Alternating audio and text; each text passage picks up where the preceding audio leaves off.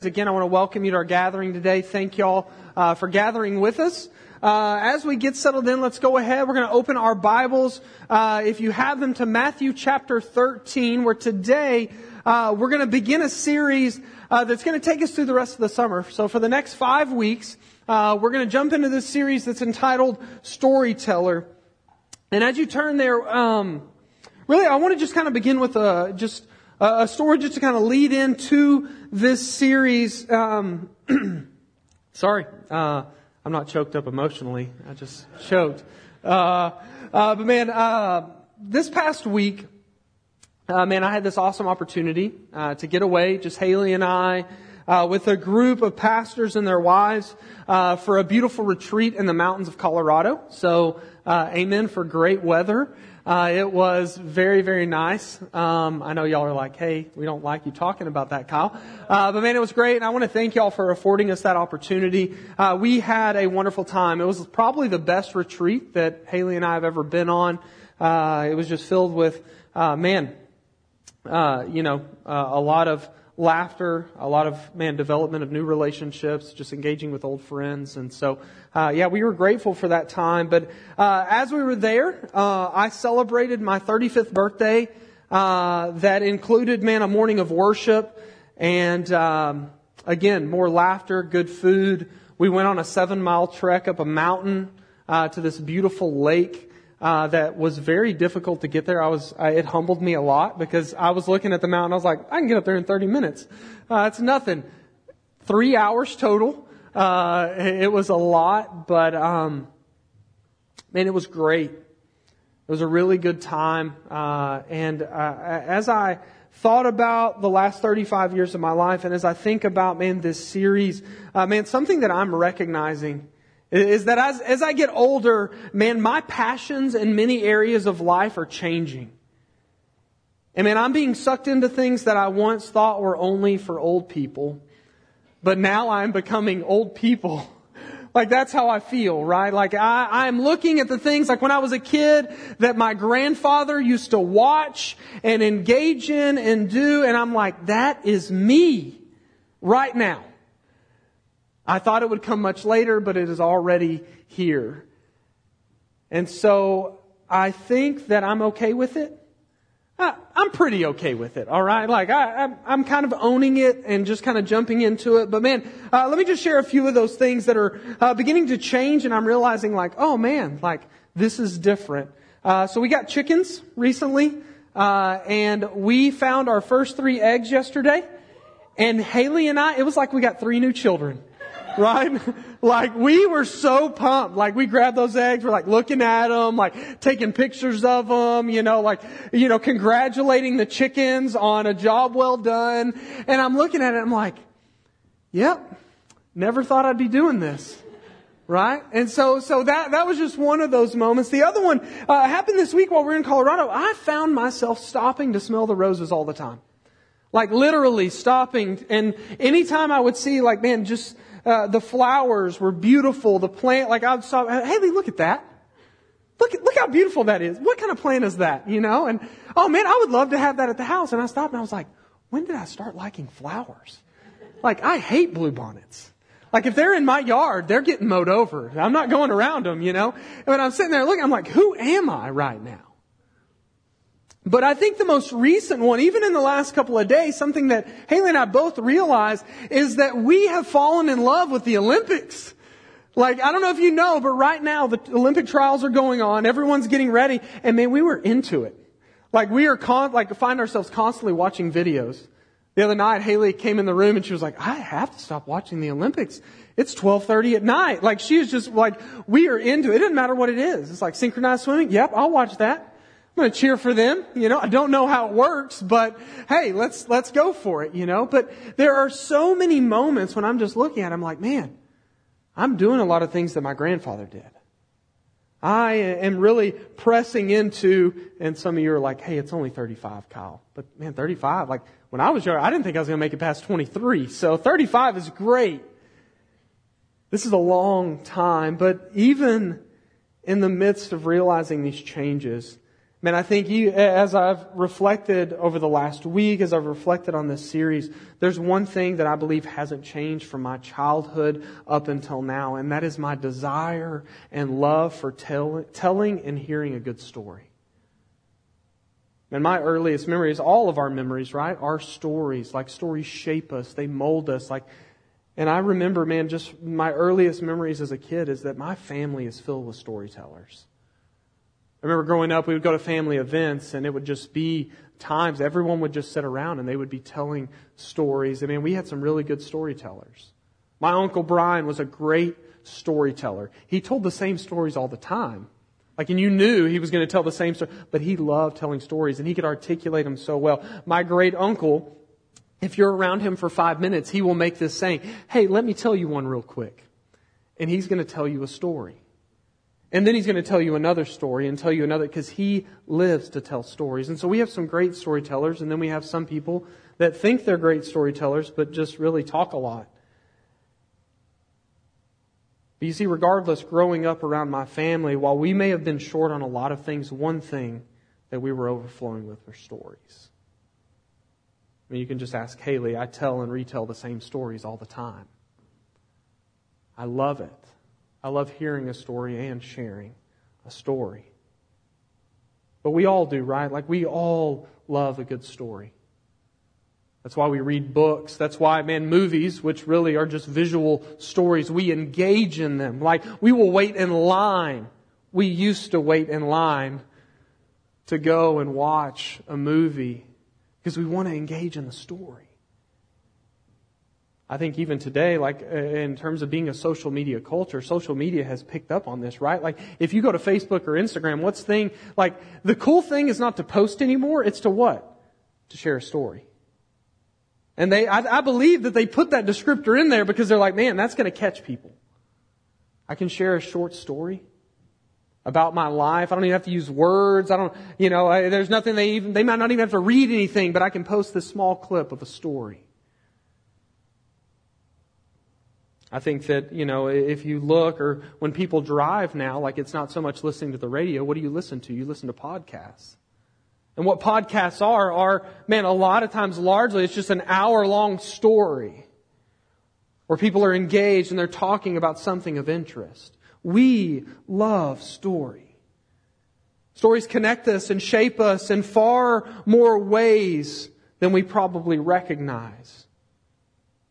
You see, we love stories because they might, while they might present us with facts, they press deeper into the souls of who we are as men and women made in the image of God.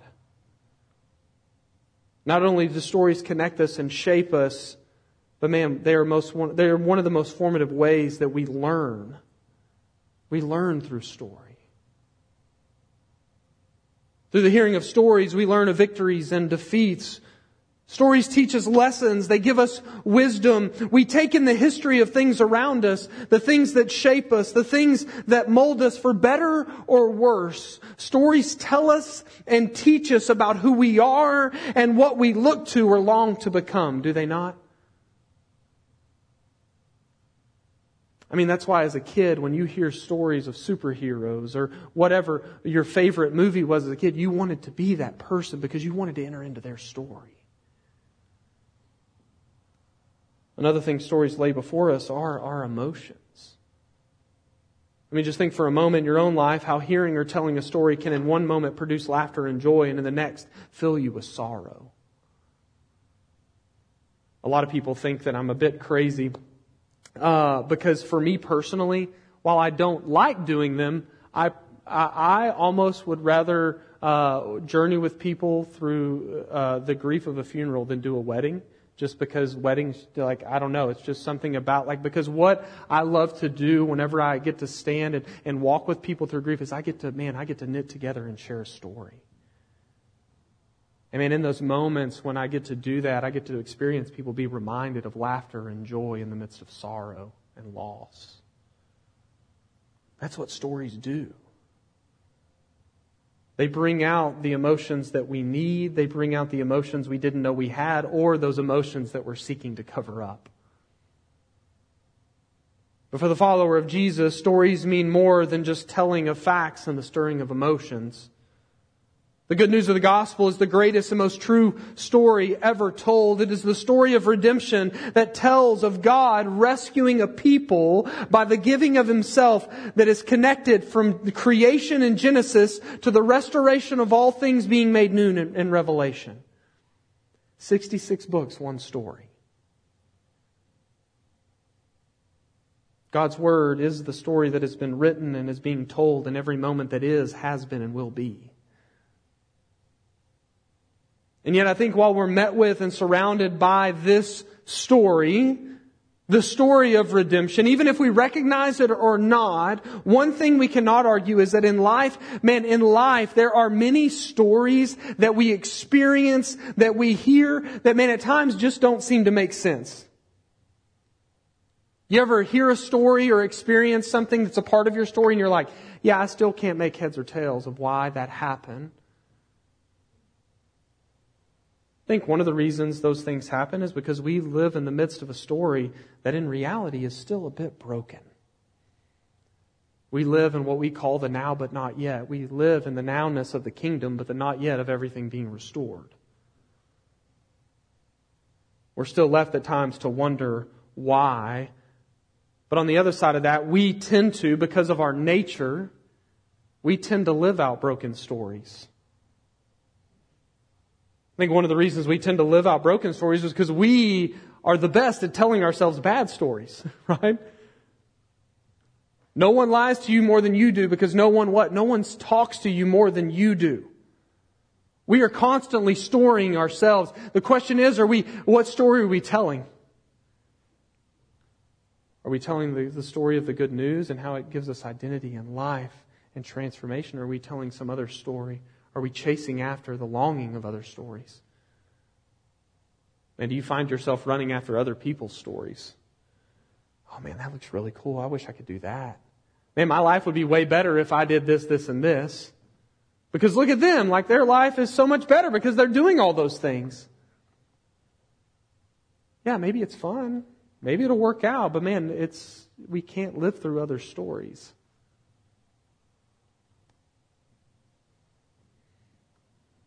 I think along these lines, there are many stories that were told that while seemingly simple, they're utterly profound. You know, I think the, the most simple one that you hear, it's very uh, uh philosophy based, is like, okay, if a tree falls in the forest and no one's there, does it make a sound? Now, the simple answer is, well, of course, yes. But then they begin to, but does it? No one's there. You don't know. It does. Okay? like, uh, but but that's it's one of those. It seems so simple, and yet whenever you can begin to confuse yourself and become confounded, and and well, well, does it or does it not? And you can begin to argue and debate. You see, in the midst of the simple, what happens a lot of times is we're made to wrestle with the depths of our thoughts, emotions, and how we view and live in the world. And this, as we're going to see, is often the mark and the posture of the parables of Jesus, the greatest storyteller. They're seemingly simple stories that bring with them profound weightiness. They make us think. You ever read the parables and like you're reading through them and some of them you're like, yeah, I can kind of get that. And then some of you read them you're like, I don't know. What does that mean? Like, what is it talking about? What's the meaning of all this? The parables draw out our emotions and cause us to wrestle with the realities of our hearts and where we place our faith, hope, and trust. And so over the next five weeks, we're going to dive into a handful of the many parables that are found in the Gospels as a way to help us slow down, engage our own stories, the stories we believe about the world around us, the, the story of the gospel, and about the call on the life of the follower of Jesus. And our prayer is that we would learn from these parables and begin to view life from uh, more clearly from the things Jesus has to say to us, and that ultimately we would begin to live life in light of the true and better story that is only found in Christ and His kingdom. And so what that's going to require is as we walk through this, we're going to have to begin to evaluate our stories. We're going to have to begin to evaluate the kingdom that we're a part of. And maybe it means turning from false narratives. Maybe it means turning from the kingdom of the world and turning to the kingdom of Christ. And so, what in the world is a parable? Well, here's a few things. First, in its most simple form, this was a definition I got online.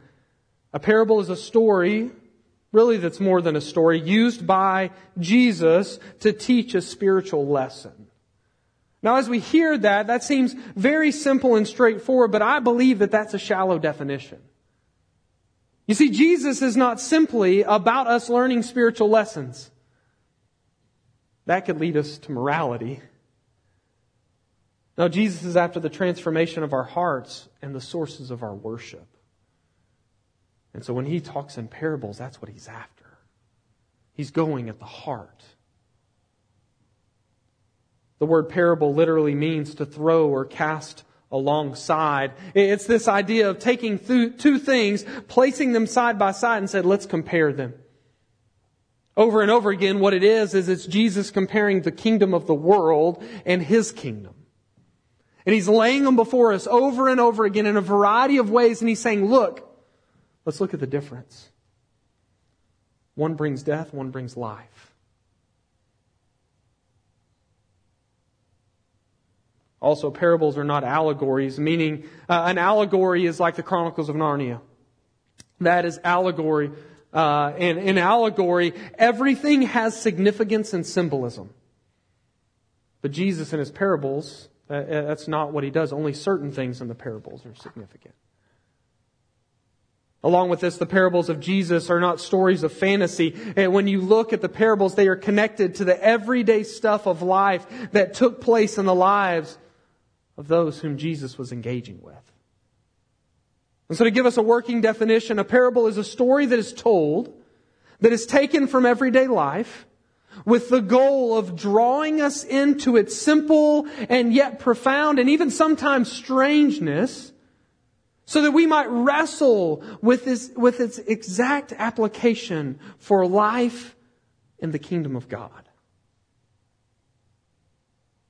I don't know about you, but the thought of that is exciting to me because, man, in the world I live in, not many stories today seem to engage me in a way of causing me to really wrestle with anything meaningful at all.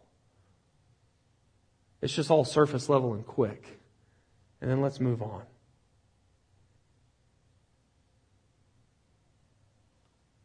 And so, with all that laid before us, let's look now at our first couplet of parables. So, this is two parables we're going to look at today in three verses that are really sharing similar, not, I believe not fully the same, but they're, they're, they're in a similar vein. So let's look at Matthew 13, 31 through 33. This is Jesus speaking. He put another parable before them, saying, The kingdom of heaven is like a grain of mustard seed that a man took and sowed in his field. It is the smallest of all seeds, but when it has grown, it is larger than all the garden plants and becomes a tree so that the birds of the air come and make nests in its branches. 33. He told them another parable. The kingdom of heaven is like the like leaven that a woman took and hid in three measures of flour till it was all leavened. Okay, so quickly what we find in Matthew 13 is the start of Jesus' th- third teaching discourse in this gospel. And what's happened, if you look at the book of Matthew, it's this, it's this progression of Jesus building out this focus away from the kingdoms of the world and towards his kingdom that he's establishing on earth. An eternal kingdom that would never pass away. You see, Jesus has come. Not in the manner that anyone expected, and I think that's very pertinent and key for today. And what Jesus does is he comes on the scene proclaiming that his kingdom is here and now. And what we know from the story of redemption is he, if you look at Matthew 3, he has won redemption over temptation, becoming the true and better Adam, and he steps on the scene to show himself to be the true and better Israel that would display the work of salvation through the giving of himself. You see, God's people Israel, whenever He calls them, He calls them so that they might proclaim His glory to the nations. But they fail at it. But Jesus has come to show, to proclaim God's glory to the nation, to proclaim good news to the world by the giving of himself. He would do what we could not. He's the king that comes and gives us through his life, death, and resurrection empowered access to the blessed flourishing that he proclaims in Matthew 5 through 7 when he said, Blessed are the poor in spirit. Blessed are the meek. Blessed are those who hunger and thirst after righteousness. He creates the empowered access so that we might be blessed, so we might flourish. Not only that, but following the Sermon on the Mount, Jesus begins to lay out the cost of the kingdom.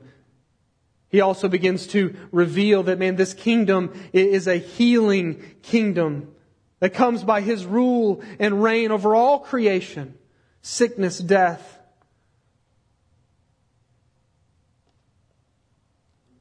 And then he says that the harvest is plentiful and that this kingdom is going to require the sending of everyday laborers into the harvest. Leads us to Matthew 13 where Jesus continues to expound upon the reality of the kingdom, which is the theme, by the way. He's pointing to the kingdom. In doing this, what Jesus is trying to set before those listening and us is what the kingdom is like. You see, ever since the man, uh, God uh, formed a people and called a people, man, there has been a talk about a kingdom. And where God's people find themselves is under the rule and reign of the Roman government. And man, they don't like it, and so they're constantly trying to figure out, okay, when's this king coming? What's this king going to be like? How is this king going to rule?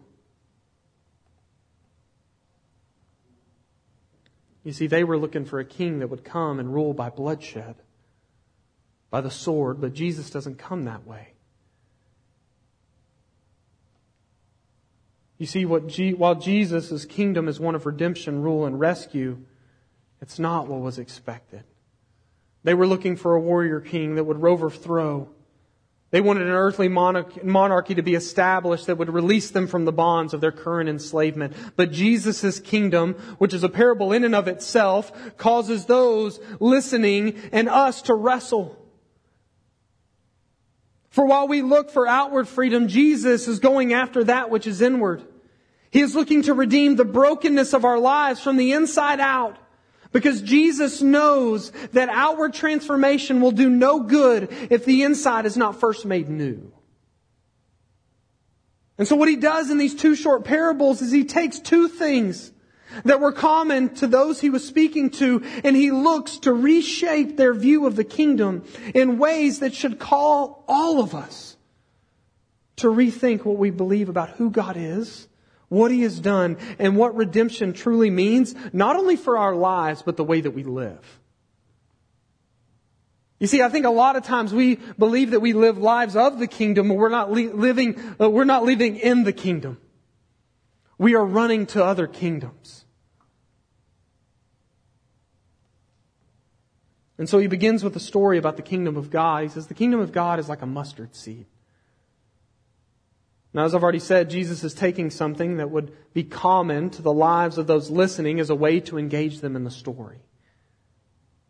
You see, in this agrarian culture, the analogy of a mustard seed would make an immediate connection. Now, mustard seed, interestingly enough, is not the, actually not the smallest seed ever, but it is the smallest seed that was commonly used in gardens. And the story about this seed is not simply about the size of the seed, but, the connect, but to connect it to the lives of those whom Jesus is speaking. And so what he says is that the kingdom of God is like this small seed, which when planted grows into the largest plant in the garden and becomes a tree so that the birds of the air come and make nests in its branches. Now I, I want to present just a few things here. Uh, how many of you, if you have a garden, how many of you have a mustard plant in your garden? Y'all do? I knew there was going to be one, right? We don't commonly have that, right? Like that's not so. Like if we want mustard, like where do we go? And I'm not talking about the bottle of mustard. Uh, I'm talking like you can go get mustard powder from the store. Like it's not something you commonly would keep around. But how many of you, whether it's the mustard plant or it's something else that you planted, you have planted a seed or a sapling and you shared the experience of seeing it grow over time and even take over an area? Like you planted something, you watched it grow and flourish and even take over. And I think when you watch that, like, one, you realize, and we've talked about this even recently, man, uh, you realize it's going to take a lot more time than you think. And at times, you can be like, hey, come on, grow already. Like, uh, you watch the same tomato, like, stay green forever. You're like, come on, just turn red, okay? Like, let's go. So it takes this patience and time. But also, what you realize in the midst of watching something grow and flourish and even take over is it can be a gift and a curse. Let me, let me just explain what I mean with two ways. First, uh, with a gift, or as a gift, seeing something that flourished. So, um, there was a time, uh, man, years ago, that uh, me and Troy decided to go play golf. And we were going to go play in Hempstead. But he said, hey, how about we go to Waller and play on the course my family used to own? And I was like, yeah, let's do it. So we drive over there to this nine hole course that I believe is still open in Waller. And man, as we're pulling in, there's these massive pine trees everywhere. And I'm just kind of looking at it. We're driving in. He's not saying much. And we get in the car and we're on about hole three. We start driving through those pine trees again. And I was like, man, these things, I mean, they're 40, 50, I don't know, maybe even taller. Like they are massive trees and they're everywhere. I was like, man, these are huge trees. And he was like, yeah, I planted all those. And I was like, what? He was like, yeah, when we first bought this place, uh, we, you know, my dad in this, you know, one spring he bought, I don't know, hundreds or that, like, I don't know how many little one foot pine trees. He said, we spent, man, all this time just digging and planting, digging and planting, digging and planting, and man, and then just watering them. And man, now, you know, 40 years later, I'm standing there being able to look, and mean, the fruit of that, man, it was such a gift to me to watch, like, this is amazing. Uh, you know, I, you know, this is East Texas stuff right here. Like I've never experienced this, you know, uh, you know, but we, we're, I'm sitting there in the midst of, man, just this flourishing growth. It was a gift to me, but also, man, you can have things, you can experience things and plant something and it just takes over. For me, it's mint. Haley just looked and rolled her eyes. So in our last house, uh, we had some flower beds. And again, I don't know what any plant names are or anything. Haley, I know what roses are. That's about it. She just tells me what to plant and I plant it. And she was like, hey, I have this mint plant. I'm going to plant it in the flower bed. I was like, okay, cool, whatever. And then some weeks, months later, I go out to weed the, the beds and I look and I'm like, there's mint here and there's mint here. There's mint over there. There's mint over there. There is mint everywhere. Like it is, it has taken over. And so I'm like, okay. And I, I like, Haley, there's mint everywhere. She's like, yeah, it kind of took over. And so we start pulling it up and I, man, I am pulling mint out, you know, all over the place. And I think I get it all. And then like the next week, guess what? It is everywhere. You can't, like we, I don't know. It's probably still there at that house, right? And man, I would just come in and I'd be like, never again. Never again are we planting mint outside. We have a pot at our new house, and that is the only place where mint can grow because it will just take over. And for me, like, while it smells good and it tastes good for me, I was like, oh man, it's just a curse because it, it never goes away. It's always there. No matter how hard I fought to get rid of it, it continued to grow. And I think as we hear these two things, I think that says a lot about life. Man, what you plant the soil you plant it in will either be a gift or a curse. We're, we're not talking about plants anymore, by the way. We're, we're talking about our lives.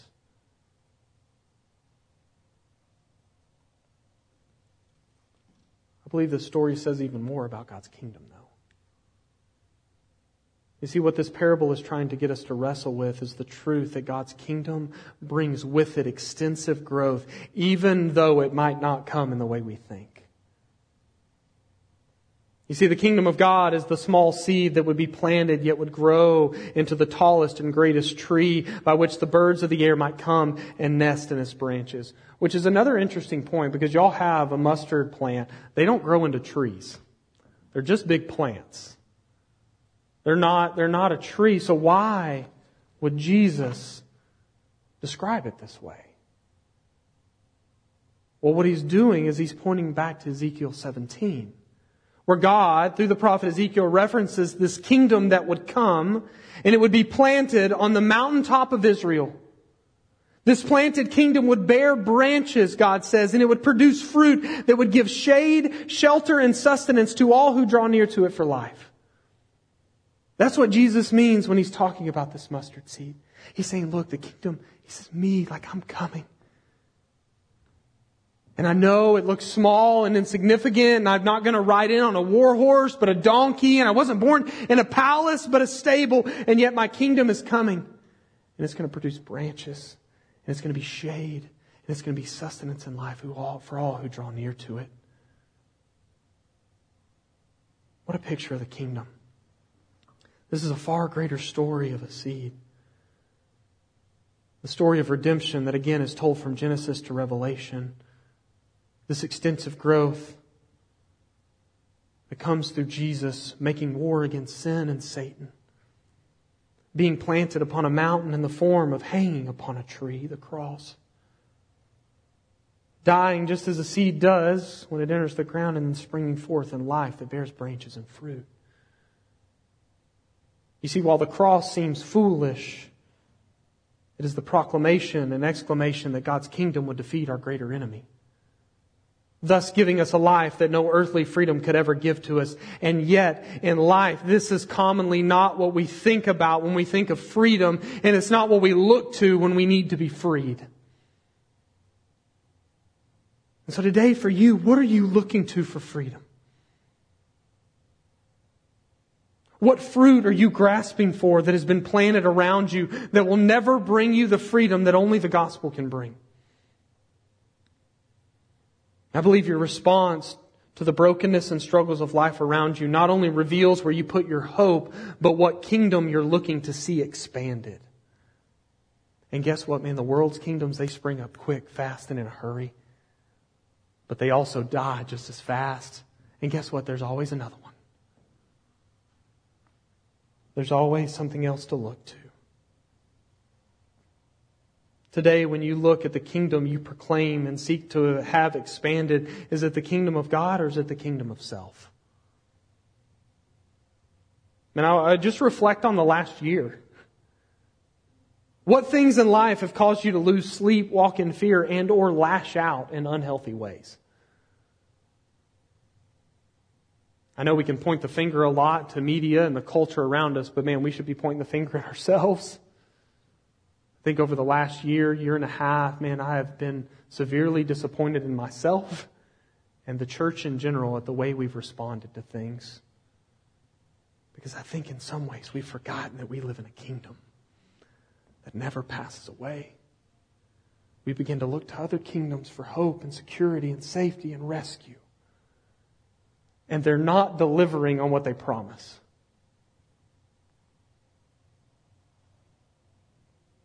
Did you know that uh, lumber prices don't scare Jesus one bit? They don't. Did you know that Democrats and or Republicans don't scare Jesus in the slightest? You want to know why? Because he says his kingdom is not of this world, and yet he rules and reigns over it all. They bow to him says one day that the rulers and powers of this world will cry out to have the mountains fall on them. That's the king we serve. So if you're looking to those other things, they will only fail you. They will crush you. And they will be crushed. And if you find yourself today living in fear and losing sleep over who resides in a White House, you might need to wrestle more with where your faith and trust is than where your vote goes. Should we vote? Yes. But don't put your hope in it. It will fail you every time. I could use countless examples. So many of us are running to our jobs in the hopes that it will bring the, the house and the, the, the acre lots and whatever it is. we're running towards that kingdom. Success and performance are eating up our souls. Our image and how we're perceived online or, you know, how we're perceived by our neighbors or whatever it is. If you're losing sleep over it, it has your heart, it will fail you. It'll spring up fast, but it'll die just as fast. And yet the mustard seed continues to grow.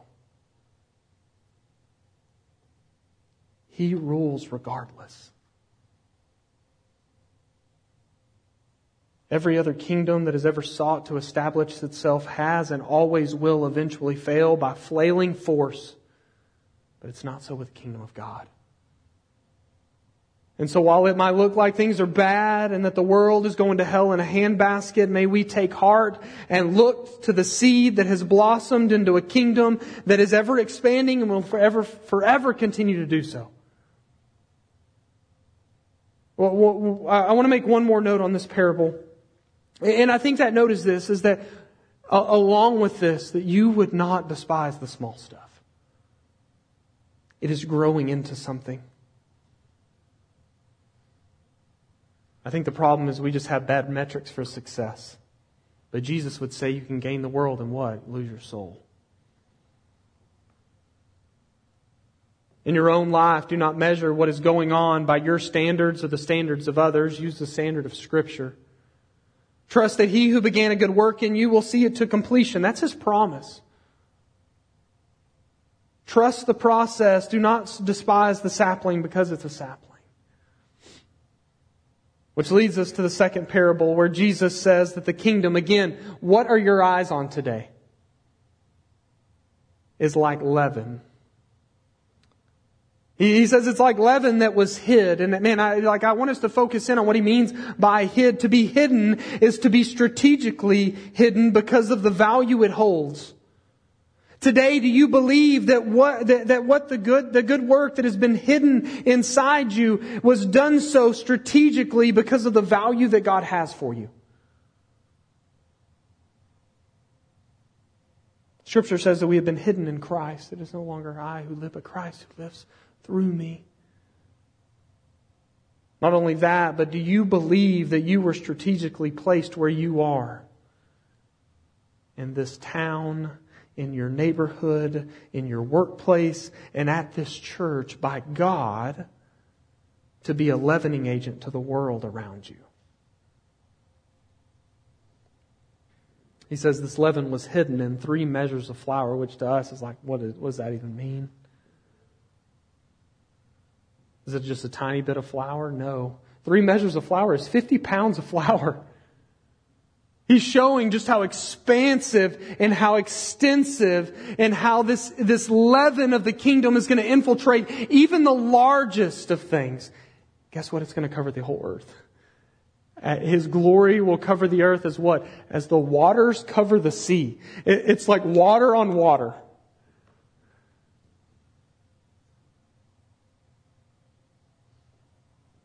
But what we need to see is that when leaven is placed with flour to make dough, the leaven does not expand beyond the borders of the dough. Rather, it infuses and infiltrates the dough so that it all might rise. Again, what a beautiful picture of the gospel. Jesus, the only one without the leaven of sin, did not seek to separate himself from humanity, but came and put on flesh, infusing and infiltrating the kingdom of God into all that he did and proclaimed so that we might not look to the leaven of the law or selfish living, but we might rise with him through death and in turn be sent out to do the same. That's why scripture says we are the salt of the earth. We are the light man, we are the city on a hill. We are to be light, salt and light. We are to be a leavening agent where we go. Are you?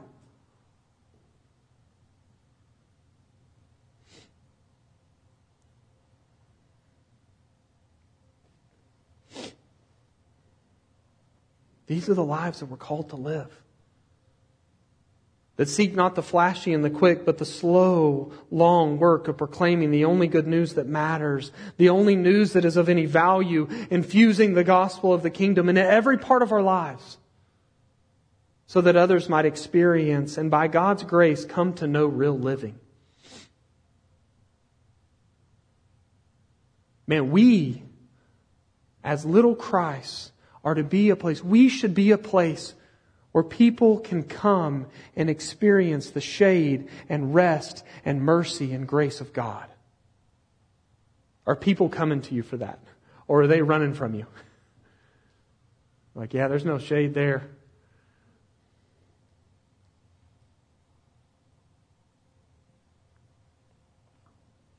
Jen Wilkin says that while the mustard seed parable shows us the extensive growth of the kingdom, the parable of the leaven is showing us the intensive growth of the kingdom.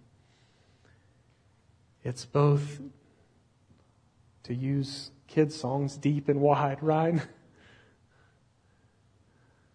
It's extensive, but it's also intensive. Both of which are never ending and never failing.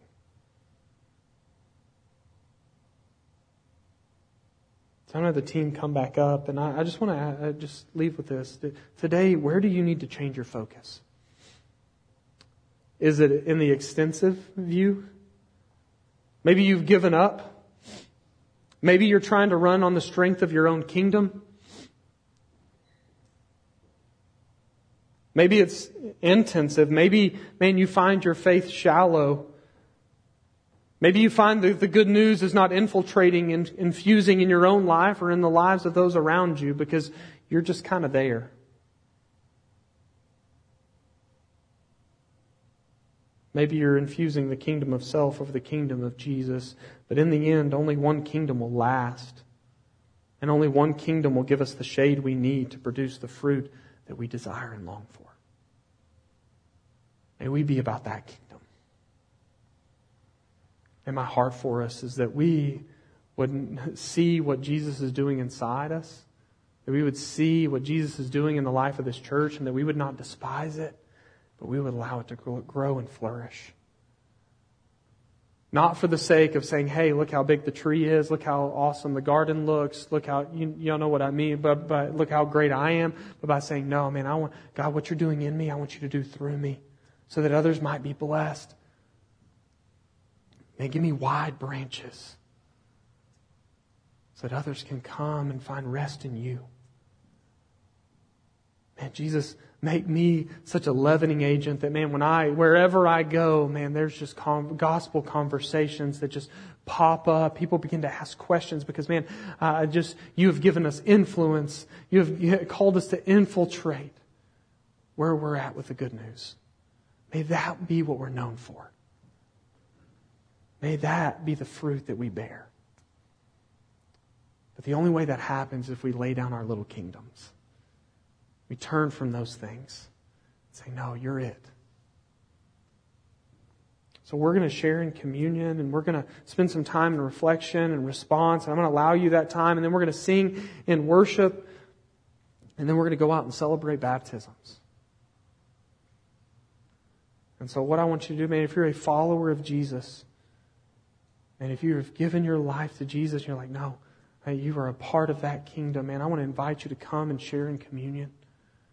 Share in the truest reality of, uh, of uh, man, Christ coming and, and, and, and what looked like foolishness brought victory. That's what we share as we share in communion and Him giving of Himself. And so we invite you, if you're a follower of Jesus, to come and do that. And today, if you want to talk about what it means to be a part of God's kingdom. I'll be up here at the front. You can come come talk to me, and uh, I would love to pray with you. Um, but let me pray for us, Jesus. We are grateful for the kingdom. That your kingdom is far above all others. That you really do rule and reign in power and authority. May we give you the honor and authority and worship and glory that only you're due. Lord, grow inside of us. Grow our hearts so that we might become more attuned to your kingdom, that we might live out the fruit of that, that we might bear that image. Make us leaven, make us salt, make us light to the world around us. Let us not solely be consumed with self, but let us be consumed with you. In the light, let us light of that go. Let us go serve others for your kingdom and your glory and your honor. Amen.